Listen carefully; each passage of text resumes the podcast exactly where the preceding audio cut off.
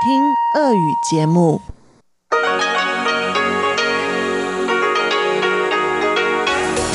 В эфире Международное радио Тайваня. Здравствуйте, дорогие друзья! Вы слушаете Международное радио Тайваня в студии у микрофона Чечена Кулар. Сегодня 13 ноября, пятница. Но, несмотря на это, в ближайшее время на волнах МРТ вы услышите выпуск главных новостей и тематические передачи. Передачу Андрея Солодова «Азия в современном мире», мою передачу «Радио путешествие по Тайваню», а также передачу «Ностальгия» Лили У. Оставайтесь с нами.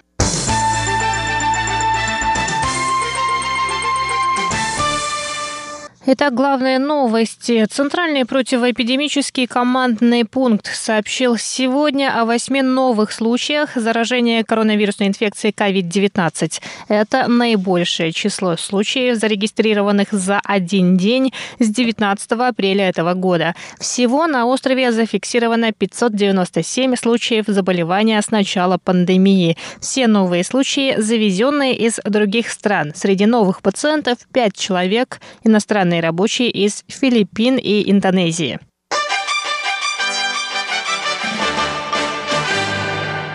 Министерство иностранных дел Китайской республики Тайвань сообщило сегодня, 13 ноября, что отношения с дипломатическим союзником Парагваем остаются стабильными. Ранее в рамках Всемирной ассамблеи здравоохранения в поддержку Тайваня выступили Науру, Палау, Тувалу, Маршаловы острова, Эсватини, Белиз, Гондурас, Никарагуа, Сен-Китс и Невис, Гватемала и Гаити. Однако Парагвай, с которым Тайвань также поддерживает поддерживает дипломатические отношения, еще не выступил в поддержку Тайваня. В МИДе заверили, что Парагвай на протяжении долгого времени поддерживает участие Тайваня в деятельности международных организаций. Тайвань благодарен дипломатическим союзникам за любые формы поддержки. Глава отдела глобальных дел Министерства здравоохранения и социального обеспечения США Гаррет Григсби также поддержал Тайвань. Он сказал, что Тайвань добился заметных результатов в борьбе борьбе с эпидемией коронавирусной инфекции COVID-19. Поэтому странам, которые столкнулись с новой волной заражений в последнее время, будет полезно побольше узнать о противоэпидемических мерах, принятых тайваньским правительством. Если Тайваню не позволить участвовать во Всемирной ассамблее здравоохранения в качестве наблюдателя, это приведет к обратному эффекту, сказал Грегсби. В тайваньском МИДе добавили, что помимо дипломатических союзников, голосов поддержки Тайваня в мире становится все больше. В том числе за последнее время в поддержку Тайваня выступили около 1700 членов парламентов стран Европы, Латинской Америки, Азиатско-Тихоокеанского региона, а также также Соединенных Штатов Америки. Всемирная организация здравоохранения по-прежнему отказывает Тайваню в участии в ассамблее из-за политических мотивов. Это не только нарушение прав на здоровье наших граждан, но и насмешка над высокой целью здоровья для всех, прописанной в уставе Всемирной организации здравоохранения.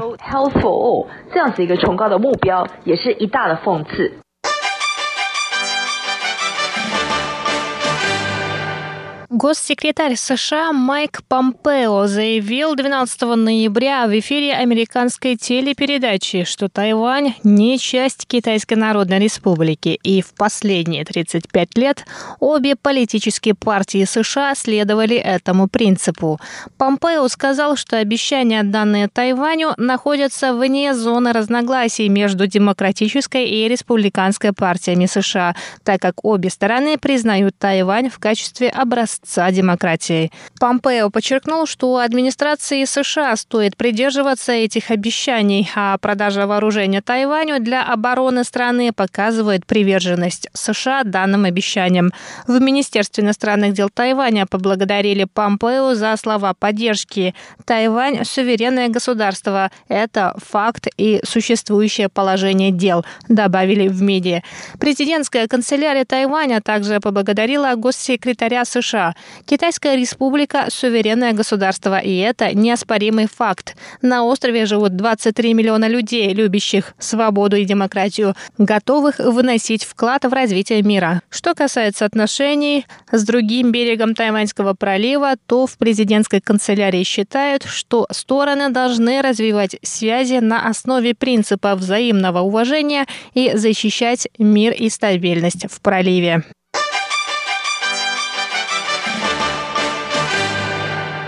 Организации, выступающие против использования атомной энергии на Тайване, провели сегодня пресс-конференцию в Тайбэе. Главной темой стал вопрос о возобновлении строительства четвертой атомной электростанции. Организации потребовали открытого слушания по этому вопросу, заявив о необоснованности петиции за возобновление строительства. Среди необоснованных причин упоминается статистика смертности на атомных электростанциях границах. Противники использования атомной энергии заявили, что цифры, названные в петиции, не соответствуют действительности. К примеру, в пояснении к петиции сообщается, что за все время с момента существования четвертой атомной электростанции погиб один человек. Противники, однако, рассказали, что с 1978 года, года ввода в эксплуатацию первой на Тайване АЭС, по 2019 год, травмы и раны получили получили 22 человека, два человека погибли. Кроме того, среди сотрудников компании-подрядчиков 24 получили травмы, один человек погиб. Строительство 4 АЭС, начавшееся в 1999 году, было заморожено в 2014 году. На общенациональном референдуме в ноябре 2018 года 59% тайваньских граждан проголосовали за продолжение использования атомной энергетики на Тайване.